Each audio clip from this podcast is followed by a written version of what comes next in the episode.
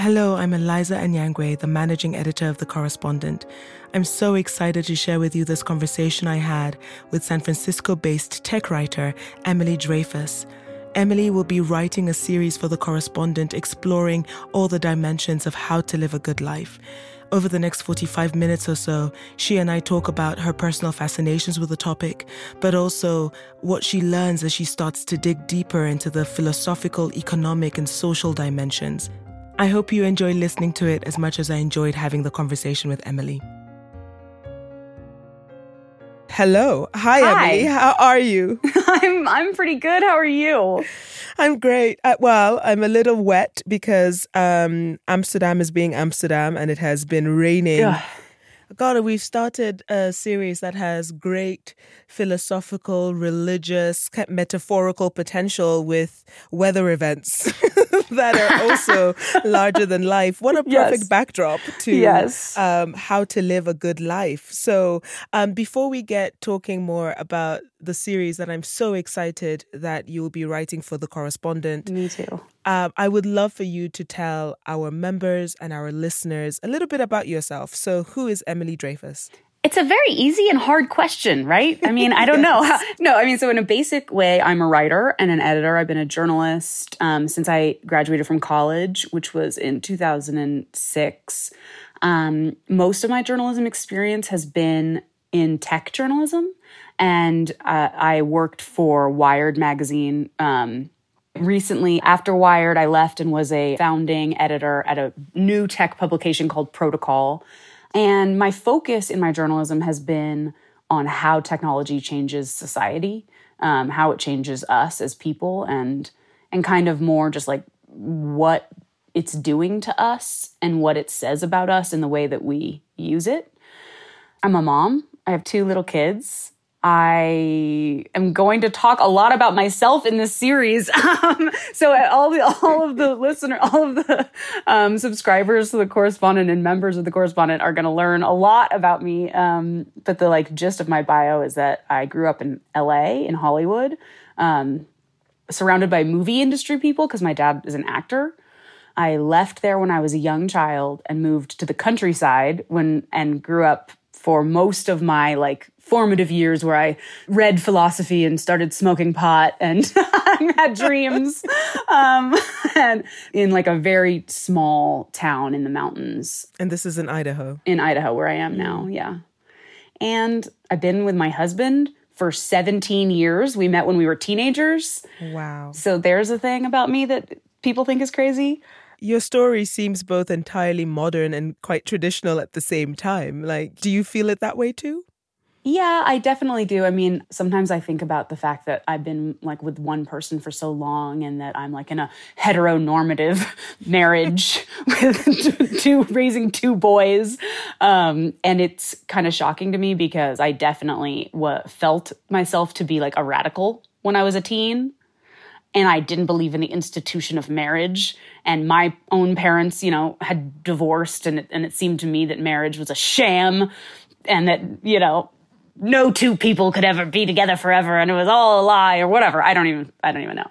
And then it turned out my life went completely differently. Although, you know, what I would what I would say is that I think a lot of people have a life that is in reaction to their parents' lives in some way. And I would never say that I consciously did that, but my parents had very exciting, have, they're both uh, still around and having a lot of adventures. But they had like very exciting, non traditional lives. And in some like unconscious way, I have had a very normal, linearly progressing life. It's the exact opposite. One foot firmly in front of the other. Yeah. And, well, I think this is, um, in many ways, right? Let's dive straight into some of the things that I've been thinking about as we've been talking for months now, contemplating um, you writing for the correspondent. And this idea of progress Yeah. um, is so much at the heart of how we have collectively come to imagine what it means to be human. Yes. That our progress is inevitable. Yes. Um, that each generation will be better off than the next. um, and suddenly we have been forced en masse to reckon with the fact that while progress might indeed be true, it is not always linear. Yeah. And it is not something that we can take for granted, not for a second. And that we only have ever moved as quickly as the people who are slowest among us, or actually, you know, we are actively leaving behind.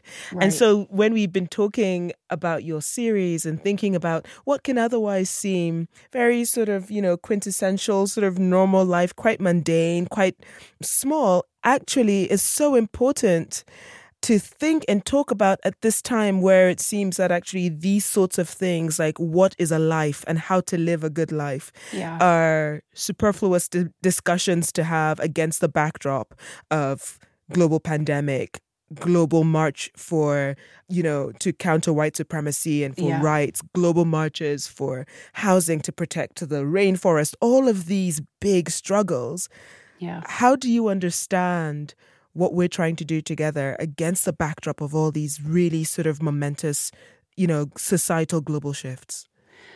Yeah, I think about it in the sense that I've never felt more that we are all in it together. And like as a human race, right? We are all together on the planet, whatever, not even just humans, animals, this Absolutely. this earth, you know, this is our one home, this is our one place. And um, you know, back when I used to do drugs, that was like the conclusion I would come to. Like, we're all one. Oh, you know, but then you would like wake up and be sober and what would the what would the next step be? Nothing. Um, but I think that we're in, as you say, this moment of mass tumult, is a way I'm thinking of it, where we're all a little bit shaken from the normal progression of our one foot in front of the other lives. And so I think about it from the perspective that I am personally going through, you know, an interruption, and it feels very intimate and personal and unique to myself. But everyone I know is going through that exact same thing in a different way. They're experiencing different struggles, different circumstances, you know, different challenges. But collectively, we've had kind of, because of the pandemic specifically, six months of this intense feeling that something can come out of nowhere that was not expected by most of us, although there were some people who had been warning for a long time that this was possible. And out of no volition of our own, no fault of our own, can completely, you know, derail our plans or take our loved ones from us or remind us that this world is just not something that we can predict and count on in the way that we thought. And I think that it really is revealing a lot of the broken systems that are usually invisible. And and, and I think that's what's so important about you know the, the fact that we're having you know marches and movements for racial justice at the same moment that we are all being you know upended by this literal biological attack on our bodies and our people um, you know we're all living in societies and those societies and those invisible strictures that hold them up keep some people in one place and others in other places. And those invisible structures that are white supremacist to their core, to the point, like in America specifically, that our whole entire society was built on the backs of other people, having stolen lives and land and dignity not that long ago. um, and then we have this pandemic that suddenly people are like, I wonder why the pandemic is affecting the black community in America worse. None of this is a coincidence. Um, and I do think that people are seeing that now. And it's not now. I guess I don't want to sound like people weren't seeing it before. Sure. Lots of people were, but it's a moment of um, not being able to ignore something Yes. and of everyone not being able to ignore it at the same time. Absolutely. That's what feels really special Yeah. um, about the moment we're living through, right? Which is that when the pandemic seemed to no longer be an epidemic and was Right. moving to sort of like global, uh, to spreading across the globe, I was about to leave my new home in Amsterdam in the Netherlands to go traveling uh, across East Africa for a month. It was really interesting.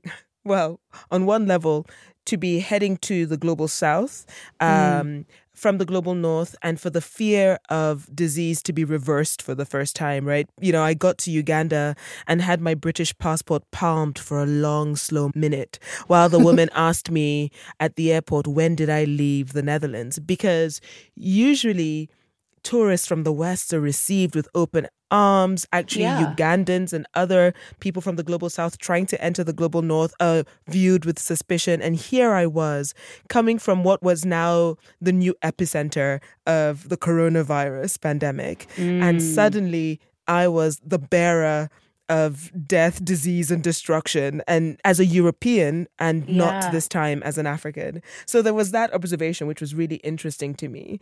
But it made me so aware of the ways in which we are indeed all connected, particularly thanks to sort of the global 24 hour news cycles. Oh my Where we are consuming Yeah. the same news. So to some degree, we think we're living the same lives. And what that stops us from being able to see is the ways in which these things, these systemic problems manifest in a local way, um, but also sometimes in the ways in which the transnational nature is obscured by the focus on the local, right? So, I was just gonna say, yeah. In, Yeah, in the please. U.S., I think I think that um, it is true that like we all we all kind of read about the same stories in in a sense. Um, you know, we read the kind of macro same stories. Um, there is a global pandemic. We we read about that. Um, But I think that the in the U.S. in particular, which is the only one I can really talk about from my own personal experience, because it's where I'm I've been stuck for six months and mm-hmm. spent my entire life. The U.S. is such a navel gazing media ecosystem we we specifically care so much about ourselves only and think of ourselves in an isolationist way and i don't even mean that like politically but i just mean mm-hmm. like american people often and american media often just relegates the rest of the world to a section at the back of the newspaper you know in a very like physical real way um, and as coronavirus has been, you know, sweeping through um, the U.S., there were all of these earlier places where the the virus had already been. You know, Europe, Asia. There were lessons to have learned, and yet we really didn't pay any attention here. I don't actually think, like on a political level or even on just a uh, news reading level, we really paid that much attention and. And so there's this sense that we're all reading the same story, but it's a very, very different story for depending on the frame, the cultural frame, the national frame.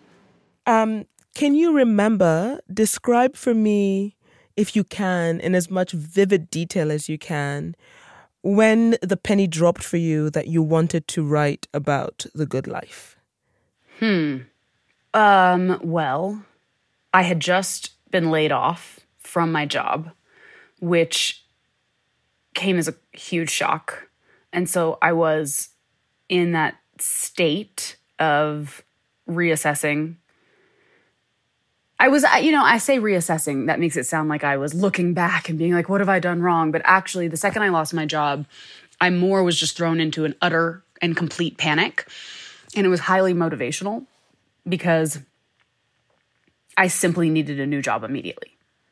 Um, I just did not, you know, I did not have the luxury to continue to like pay for my home, literally, um, and keep a roof over my children's heads unless I immediately got a new job. And so there was something in that moment that was incredibly clarifying of purpose. You know, there was like no moment or opportunity for really kind of having any existential doubt. I was more like, this is horrible. I didn't see this coming. I don't know what to do about it. But now I have my marching orders. I have to make a certain amount of money so that we can live here. Because we live in San Francisco, it's an incredibly expensive place.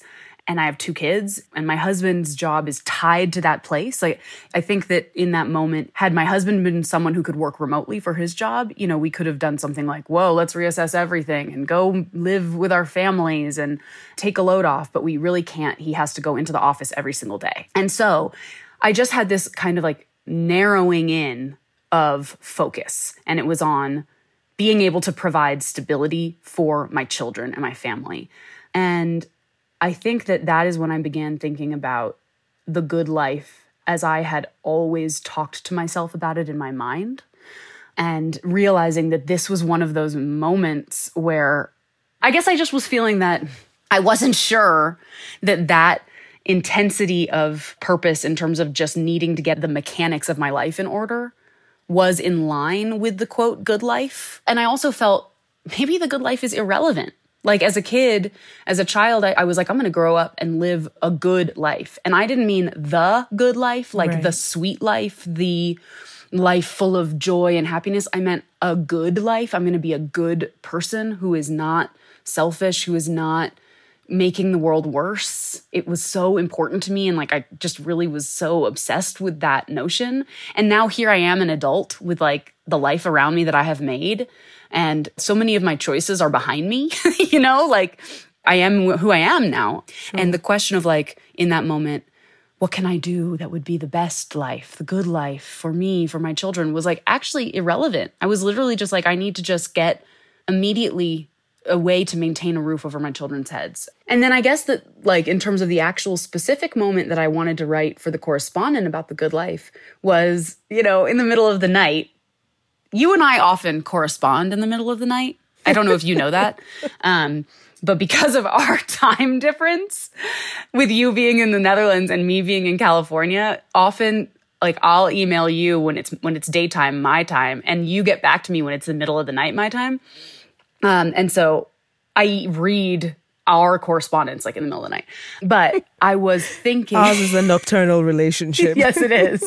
Which is good because sometimes you have your most strange and vulnerable ideas in the middle of the night. And I guess why I, I, it was it was late at night and I was just thinking about how my life felt so completely unmoored and it was because of the pandemic where the whole world felt out of whack um, and it was because suddenly one of the consistencies of my life, my job, my paycheck, my sense of what I do all day, like our job is so much more than just a paycheck, even if we hate it. It's literally the activity that you do all day. And that activity was gone in a flash, in an unexpected flash.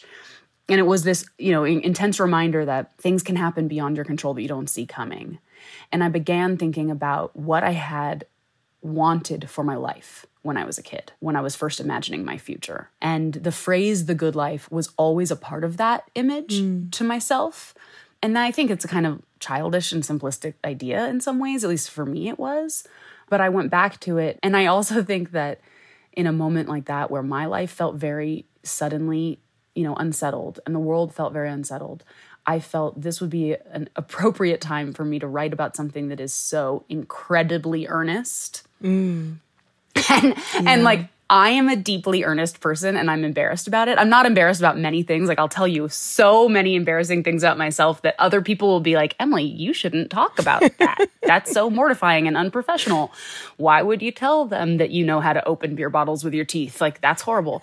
Um, but that I don't find embarrassing, but I am a little embarrassed that my actual um, instinct in a lot of moments is to just be like unbearably sincere.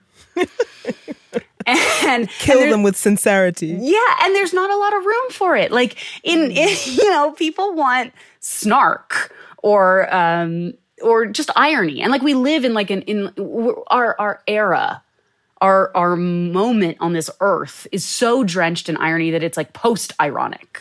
um and I and I kind of think that in a way the pandemic was a break in that irony for a moment and everyone was like, "You know what? We're allowed to have deep existential earnest questions and doubts for a second and let let's just be like completely real and we're, we're allowed to do it." And so into that void marched my thinking about the good life and the realization that I have this is the realization I had in the middle of the night, which was that since I was a child, I had promised myself I would live a good life. Mm-hmm. And that in- encompassed being a good person and organizing my life in a certain set of ways. And yet, when I lost my job, I had the realization that somehow that concept has really been tied to achievement, the concept of achievement, achieving, you know, career success, financial stability, a family, a list of things. Mm-hmm. Um, and that thinking of it as this like striving up a ladder mm-hmm. toward my death. I mean, what the hell am I striving toward? But, you know, this like kind of rung by rung set of goals and achievements. I don't think that's what I wanted when I first was saying this was what a good life was going to be. And it gave me this realization that I don't think I have been honest with acknowledging what my real definition of the good life has become as an adult. And I also don't necessarily have a real understanding of any other ways I could do it. Like if I were in that moment when I lost my job, when my life felt untethered, if I were to make some other choice and live some other way, I don't know what those other ways really are. Right. Um, you and didn't know what, what you didn't know. I have no idea what I don't know. And mm. what I do know is that a lot of people around me are supremely unhappy. But I also know that there are a lot of people around me who are living their lives in a different way. And not even just the people who are around me, like the people who I don't know, who are far from me. I just literally don't know them. And I guess that it was one of those moments where I wanted to acknowledge for myself that there's a shit ton I don't know about how a life can be lived. And in this moment where I'm going to restart, and so many of us are restarting in some way or another, whether they're someone who was laid off, like I was, or someone whose life has been completely and unutterably changed because they lost a loved one or because the pandemic has, you know, destroyed their business. So many things that are happening in this exact moment. I guess I was thinking, like, this is a good time for me to explore this for myself because also so many other people are exploring it as well. Maybe there are different, better ways. And even if there aren't different, better ways, I just want to know like, how are other people doing it? Mm.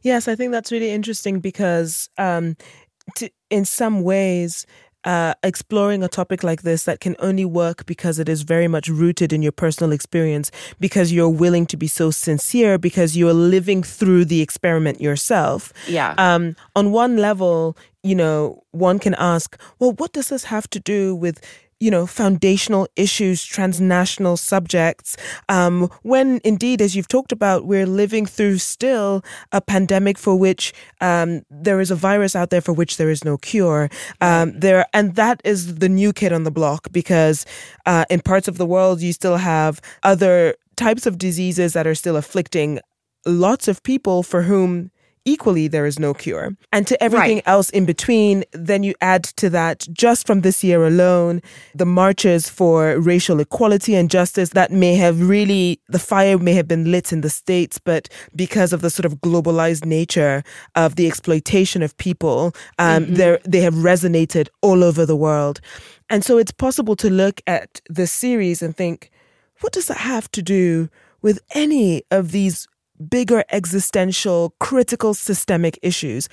How would you answer that question? Because I have my thoughts on that, but I would. Oh. I'm so intrigued about what yours are.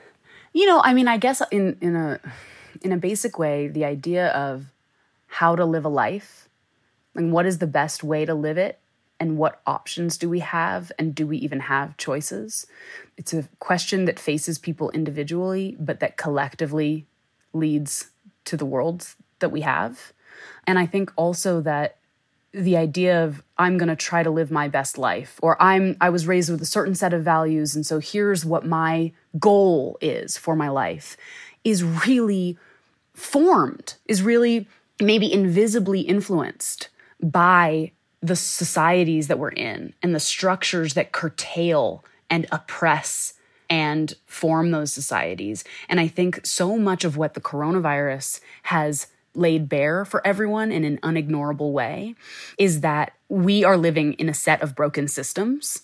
And in some ways, you know, the systems may be different, whether you're in like the global south or whether you're in the United States of America with a history of slavery and destruction of native peoples. You know, the, there's different issues wherever you may be, but we are all living in places and in times that are controlled by systems that we often don't have the time to see. Mm-hmm. We're too busy hustling. We're too busy paying our rent.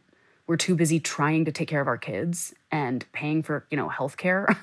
and I think that in this moment, a lot of people are able to have a moment to see, even if they knew it already. there's just like, we're all kind of literally stuck in our homes. There's nothing to do but see the shit. Mm. And I think this idea of how to live a good life, what is a good life, is something that individuals face, but that also our communities and our histories and our systems that lock us in place influence, and they can curtail the potential of those dreams.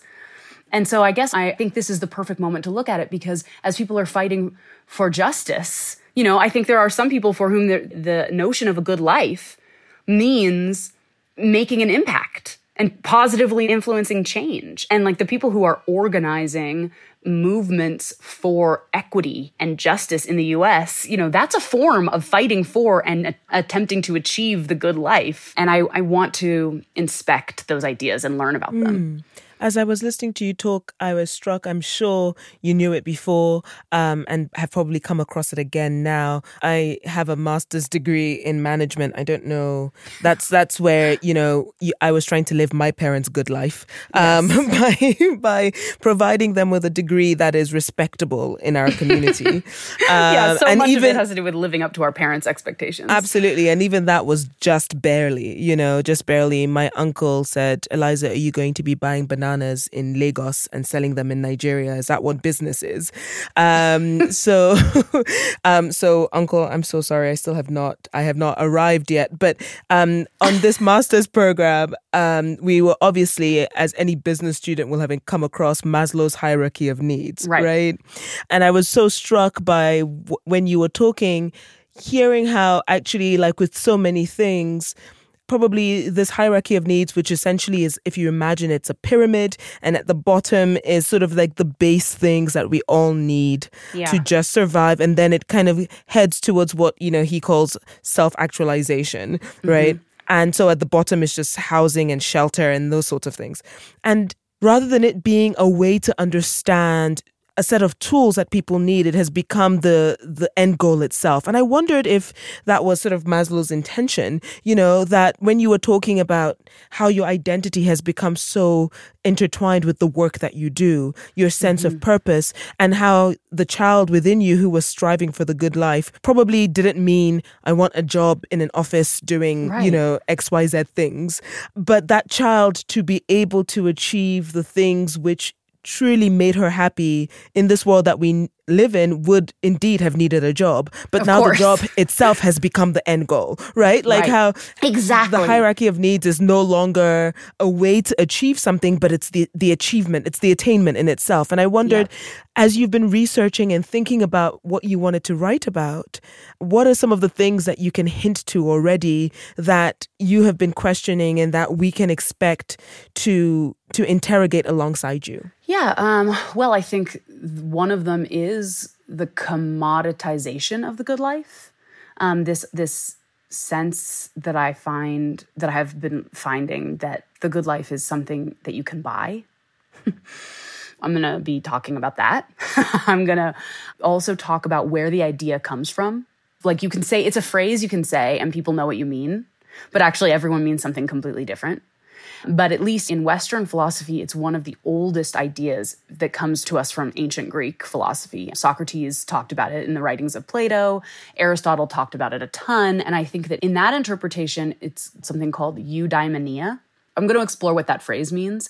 And a lot of people nowadays interpret it to mean happiness. So I'm also going to research there's a lot of people who research happiness. So we're going to meet some happiness researchers as well as some people for whom happiness really is the kind of goal in their hearts. And I want to interrogate this notion of happiness.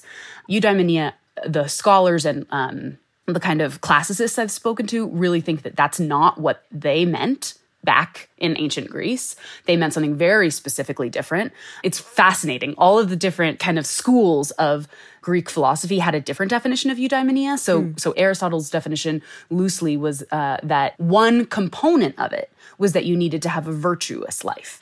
And that really speaks to me because I think that's what I meant when I was a kid. I wanted to be virtuous. But of course, then what the hell does that mean? And then I'm interested in the way in which the good life is often a lie or often an actual impossibility. So we're going to meet some people who have set out to achieve the good life by leaving society, hmm. by thinking that yes, all of these kind of invisible systems that you and I have been talking about, and that you know that like social movements lay bare that there we need to have progress and change, and there are some people who believe you know society is never going to get better enough. So we're going to meet some people who, you know, have then therefore chosen to drop out of mm. society and look at the kind of pitfalls and also joys. One thing that is very important for me in this series that I really want all of our members to understand is that this question is a very basic, eternal, essential human question. Absolutely. And I could never in a million years deign to speak for other people about it. I don't want to generalize and say, like, this is what the good life is. All I can do is say, this is what I have felt it is for myself. And here's what other people are telling me it is for them. Um, but if I, I think that the danger of this series would be that if I were to remove myself from it too completely and pretend that I'm speaking about some kind of universal truth. Mm. And that's part of why it's so exciting to do it in the correspondent because it's a community of members. And so I hope that people who have thoughts about what makes the good life, who, you know, the common notions of the good life leave out, how do, you know, the myths that our specific cultures rear us with, how do they describe the good life and how do they tell people from the earliest possible ages when our personalities are forming and our goals are forming how do they speak to us and tell us of like what is the good life for you and we're going to speak about disability rights i think is something that can't be disentangled from this idea because mm.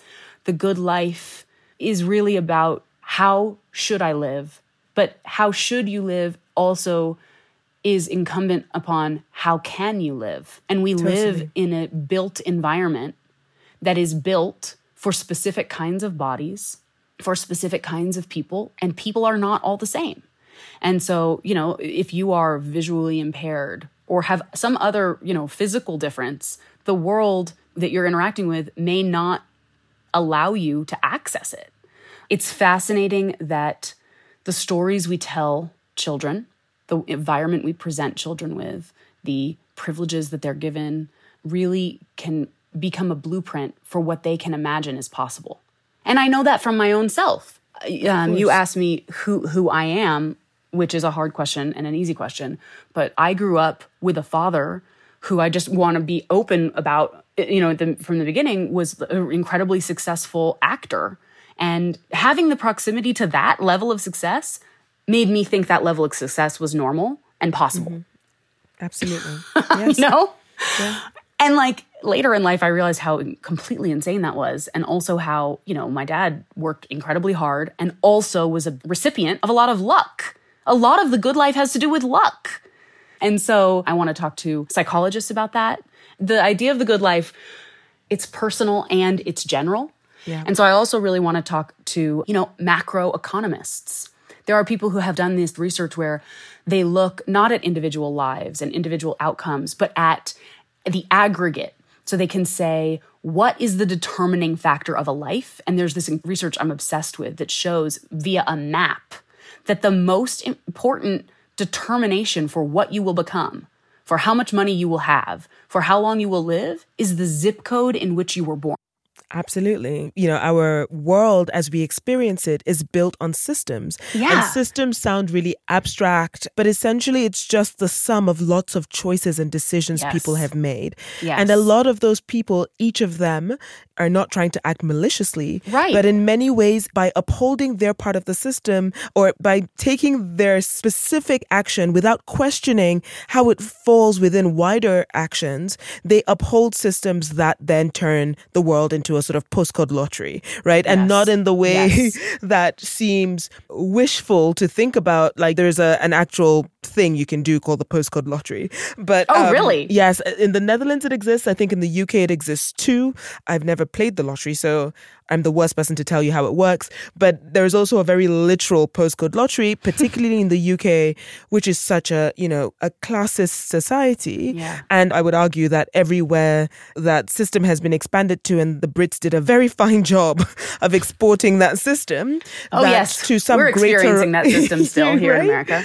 Um, to some greater or lesser extent, there is this hierarchy, and automatically, as we come into the world, certain lives are valued more highly than others. And while yes. we do not speak about it, while we talk about meritocracy, while we talk about choice, while we talk about pulling yourself up by your bootstraps, mm-hmm. by sheer virtue of where you live, and that's when you see the people in the middle, us good middle class folk, start to scramble particularly if you live in London, you know, you get pregnant and you start to think about where you're going to live because your neighborhood is going to determine the school your child goes to. And the school your child goes to is going to determine where they might end up later in life. And so, very much without you having to light candles or, you know, believe in fairies, we end up in a place where very few of your actual choices, if you have few choices you can actually make yeah. determine the course of your life. And so, yeah. yeah. the notion, therefore, that you can somehow still choose and craft it yeah. is so interesting to explore because it remains true even outside of the system. And that's where you talk about it on a personal level. Yeah. But collectively, on a general level,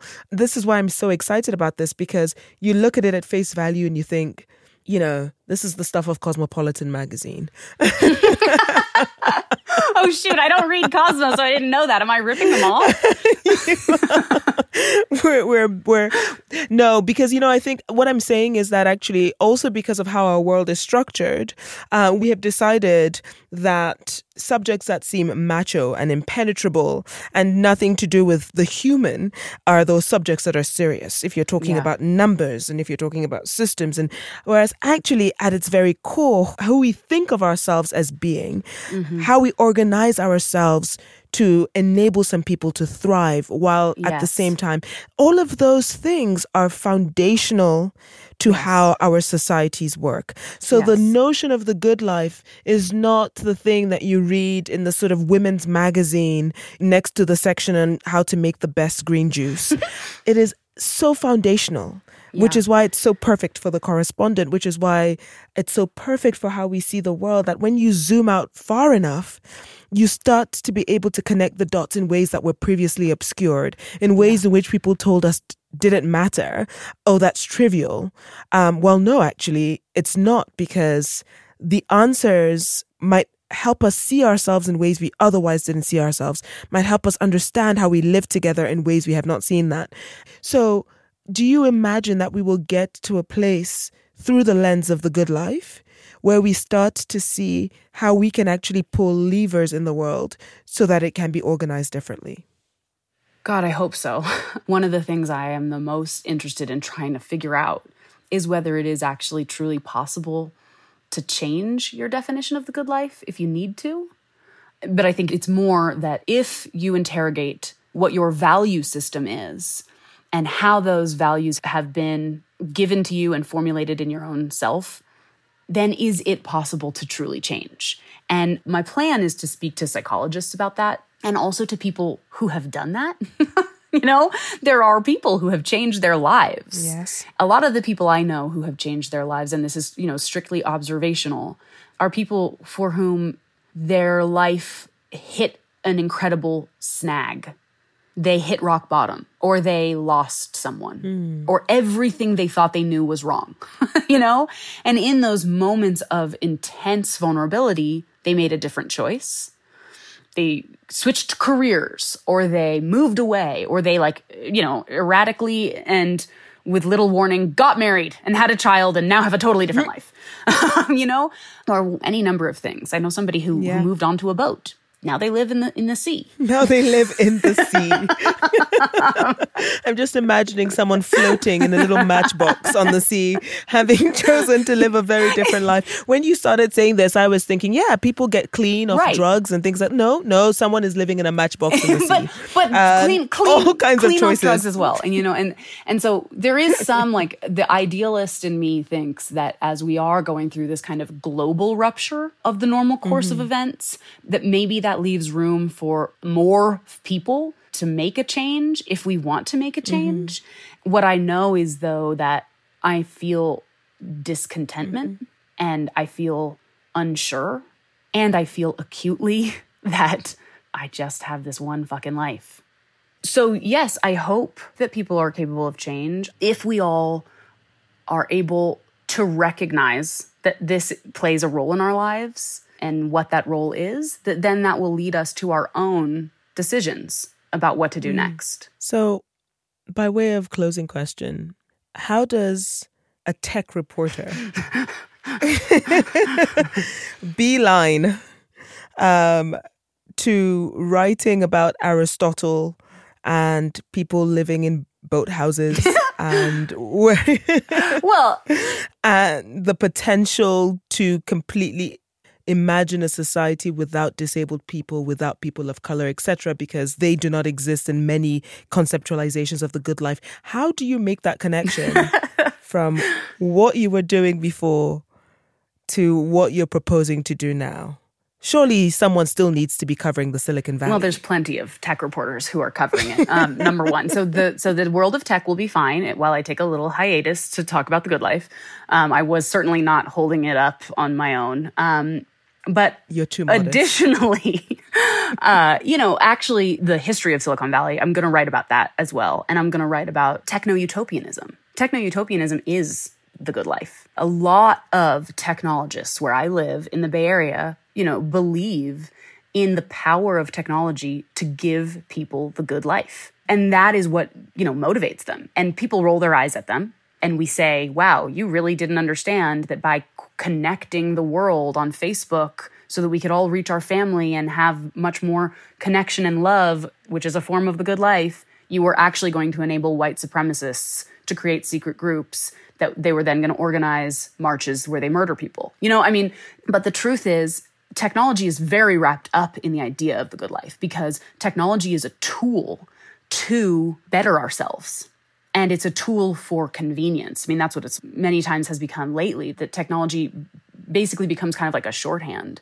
And I'm interested in, you know, we think of, of technology now as gadgets, but technology is ancient. Books Absolutely. are technology. Fire. Right? Fire. That's the first. There it is. I mean, we harnessed fire. Yep. And and and as I wrote about in the correspondent before, I mean, bread. The totally. the the leavening of bread is a technology. Completely. Um, an accidental technology, but an amazing one. And so I think that there's something really interesting in the way that man has been harnessing tools of technology to make ourselves have a better life, whether that was agriculture or whether it was the, you know, automatic washing machine. And now we don't have to spend hours washing our own clothing. And I think there's something really interesting in the fact that we keep doing that and we're still so unhappy. you know, like like we made uh, like the like refrigerators and washing machines and computers and Apple watches that tell us when that we should be walking more and like there is there is a robot that I have in my house whose name is Alexa. you may have her as well. And if I want, she can read a book to my kids and put them to sleep for me. Wow.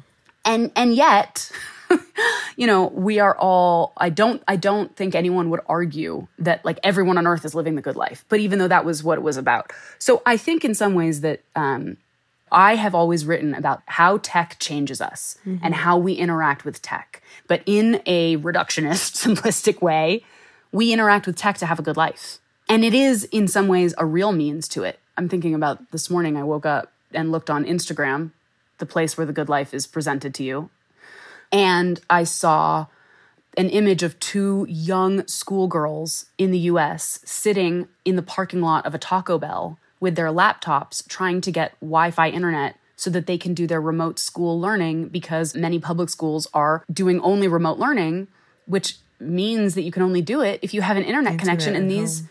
two girls who live in the Central Valley in California, where the majority of food that feeds this nation is grown, and their parents are likely laborers in the fields growing that food.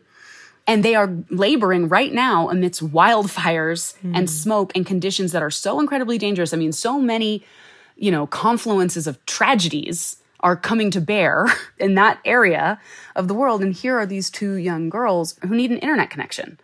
And like, that doesn't mean that if they get the internet connection, they're going to be living the good life. Yeah, don't think that that's what that means. But without it, they are 100% cut off from it. Mm. Without it, they are unable to be educated. And that is the system we've created.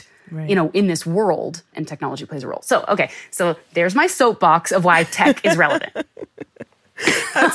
right. So we're all excited because we know in September on The Correspondent, in our anniversary month, our birthday month, we'll be launching your series on how to live the good life alongside with an audio component, which people will just have to hang around to see what good stuff will come from that. And I'm really, really delighted because what we're going to do, what you are going to do, I'm just going to sit back and cheer from the sidelines.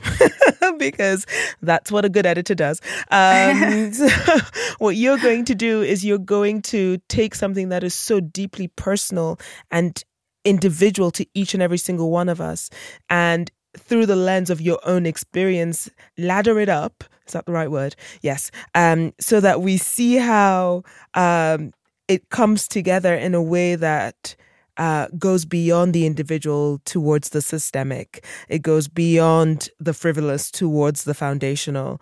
And I really, truly cannot wait for it. And I'm so delighted that you're working with us, Emily Dreyfuss. And yeah, thank you so much for making the time to talk to me across time zones while you're in Idaho for a few days with your family. Um, safe travels and uh, bye from Amsterdam.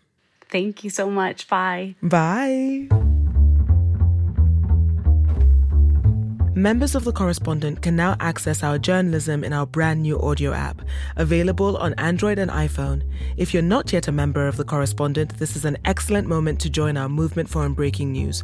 Head over to thecorrespondent.com forward slash join and become a member at whatever fee you choose.